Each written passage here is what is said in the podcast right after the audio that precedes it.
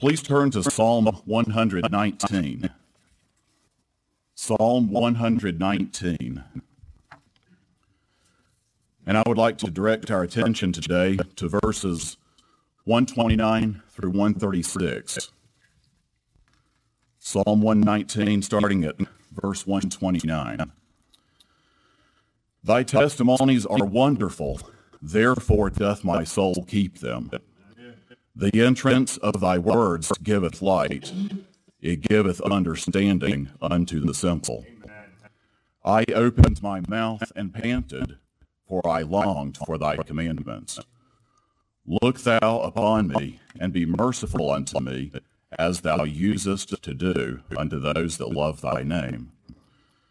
Order my steps in thy word, and let not any iniquity have dominion over me.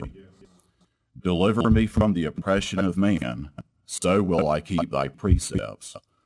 Make thy face to shine upon thy servant, and teach me thy statutes. Rivers of waters run down my eyes, because they keep not thy law. Starting at the beginning, thy testimonies are wonderful, therefore doth my soul keep them. The Lord can command compliance, and in some places he does, such as the Ten Commandments Thou shalt, thou shalt not. But a regenerate, spirit filled man has the motivation greater than mere compliance. He admires the perfection of God's word, loves the God who gave it to him, eagerly fulfills uh, his law, and is greatly benefited by it. Psalm 19:8, the statutes of the Lord are right, rejoicing the heart. I'm going to skip verse 130 for now and come back to it. 131, I opened my mouth and panted, for I longed for thy commandments. This could be longing to fully understand them. It could be longing to have them applied to every area of life. It could be a longing to understand an apparent contradiction such as why three kings of Judah are missing from the genealogy in Matthew 1. The point for us is how badly do we want to understand the Bible and do what God would have us to do? 132. Look thou upon me and be merciful unto me, as thou usest to do unto those that love thy name. David here recognizes the Lord has a pattern of showing mercy to those who love him. He sees God's mercy in others' lives, and he asks for it to be shown to him. Order my steps in thy word, and let not any iniquity have dominion over me. Here is a very important prayer for each of us. Teach me and convict me through your word, so that no sin can rule my life. What does order my steps in thy word mean? It means help me live a life based on the Bible. Deliver me from the oppression of man, so will I keep thy precepts. Lord, please deliver me from any oppressive influence that might prevent me from keeping your commandments. Make thy face to shine upon thy servant, and teach me thy statutes. David begs for God's favor in teaching. Rivers of waters run down mine eyes, because they keep not thy law. The psalmist is grieved because God's word is sometimes ignored or rejected or not kept as faithfully as it could be or should be. Now I want to come back to verse 130. The entrance of thy words giveth light, it giveth understanding unto the simple. As we pause our psalm presentations for a while and turn our attention to martyrs again, as our brother Stephen did for us a few years ago, this psalm stood out to me because this verse is associated with one of the more famous martyrs of England, William Tyndale. Yes, How is it associated with him? In 1884, a statue was erected to honor him in Whitehall Gardens in London, England. These gardens are in the middle of London, on the Thames River, a few blocks from Buckingham Palace and Trafalgar Square. The inscription on the plaque at the bottom of the statue honoring Mr. Tyndale includes this verse. Excuse me, the entrance of thy words give giveth light. William Tyndale was born in about 1494 in a small village in Gloucestershire, England. England was a Catholic dominated country at the time, and as far as we know, his family were Catholic, at least nominally. At 12 years old, he entered Oxford and studied there eight years. He became fluent in all major European language, languages, all of them, as well as Latin, Greek, and Hebrew. He then studied further at Cambridge, where he was exposed to Desiderius Erasmus' Greek New Testament. Yes. Speaking of his education, Tyndale said this They have ordained that no man shall look on the Scripture until he be nozzled in heathen learning eight or nine years, and armed with false principles with which he is clean shut out of the understanding of the Scripture. It appears that during Tyndale's time, both at Oxford and Cambridge, his love for Scripture increased greatly, and he developed a fervent and overwhelming desire to translate the Scriptures into the English language. However, an English translation of the Scripture was specifically forbidden by the Constitutions of Oxford of 1408. These constitutions, available online, were 13 points published by Archbishop Thomas Arundel in order to regulate preaching, translation, and education in England. All the writings of John Wycliffe and the Lollards were condemned by name. Point number seven specifically forbade translation of the scripture into English. After leaving Cambridge, he became tutor to Sir John Walsh's children in the town of Little Sodbury. Sir Walsh had frequent dinners where local Catholic clergy and other men gathered and discussed ideas. According to John Foxe, they discussed Martin Luther, Erasmus, and questions of the, of the Scripture. Tyndale was a frequent contributor to the discussions and proved able to present and defend ideas with great skill using Scripture and to show others their errors. The Bible he used was Erasmus' Greek New Testament. This caused some grudges among the local priests, and they spread negative rumors about Tyndale. A bishop's chancellor called a meeting of all local priests, including Tyndale. Tyndale was threatened and railed against, but was let go. He was later confronted by a Catholic priest who reportedly said, We had better be without God's laws than the Pope's. Tyndale answered with righteous indignation, I defy the Pope and all his laws. And if God give me life, excuse me, if God give me life ere many years, the plowboys shall know more of the scripture than thou knowest.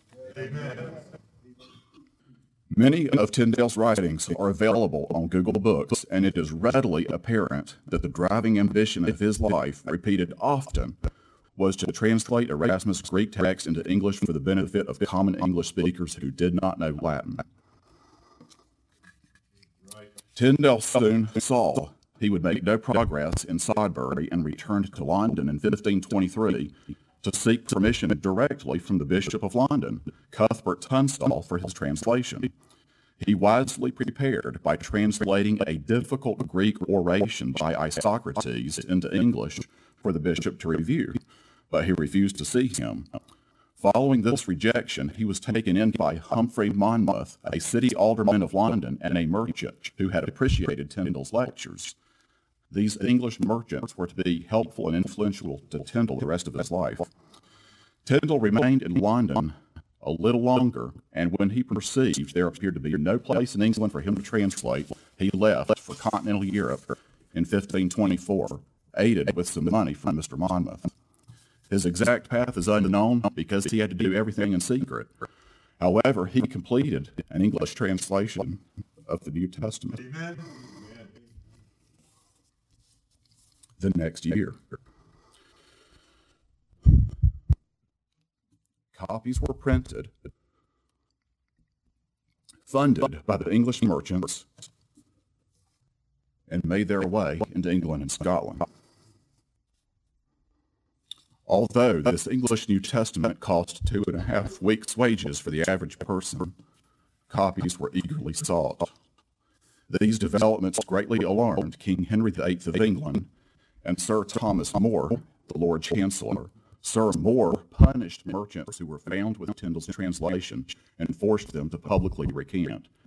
Bishop Tunstall of London preached a sermon against the translation, alleged it was full of errors, and had copies burned in front of St. Paul's Cathedral.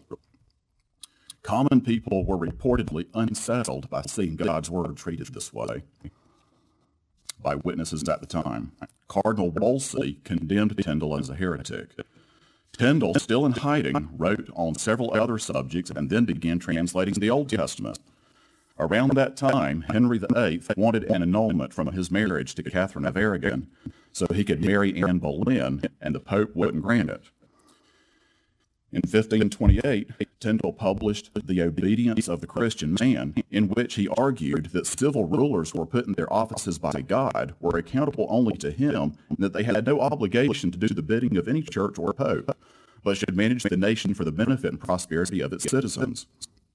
Anne Boleyn had a copy of this book and gave Henry VIII. Uh,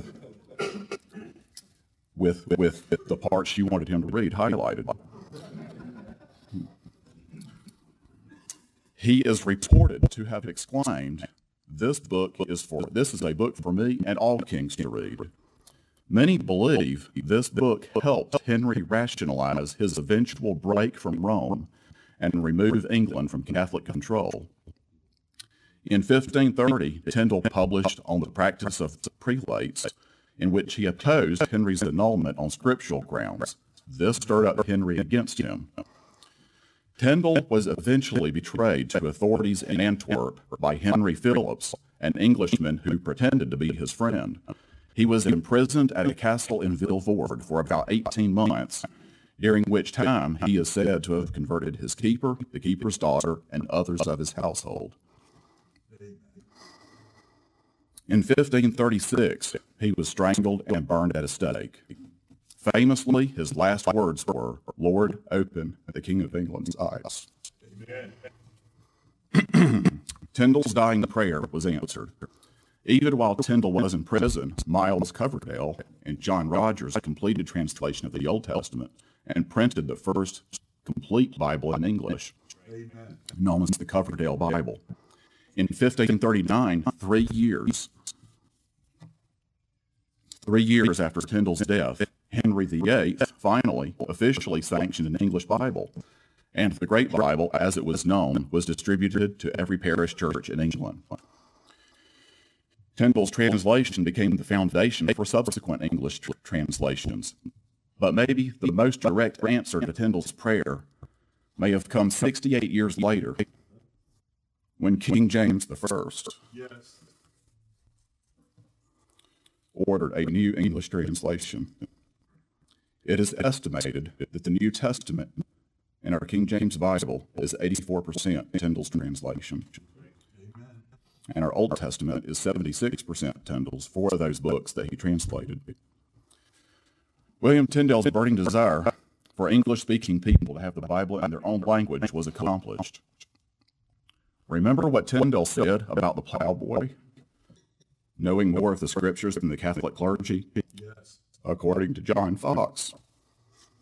One year after Tyndale was executed, Edward Fox, a bishop of Hereford, addressed an assembly of bishops, saying, Make not yourselves the laughing stock of the world. Light is sprung up and is scattering the clouds. The lay people know the scriptures better than many of us. Amen. Wonderful. Truly, as was written on Tyndale's statue in Whitehall Gardens, the entrance of thy words giveth light, it giveth understanding unto the simple. Amen.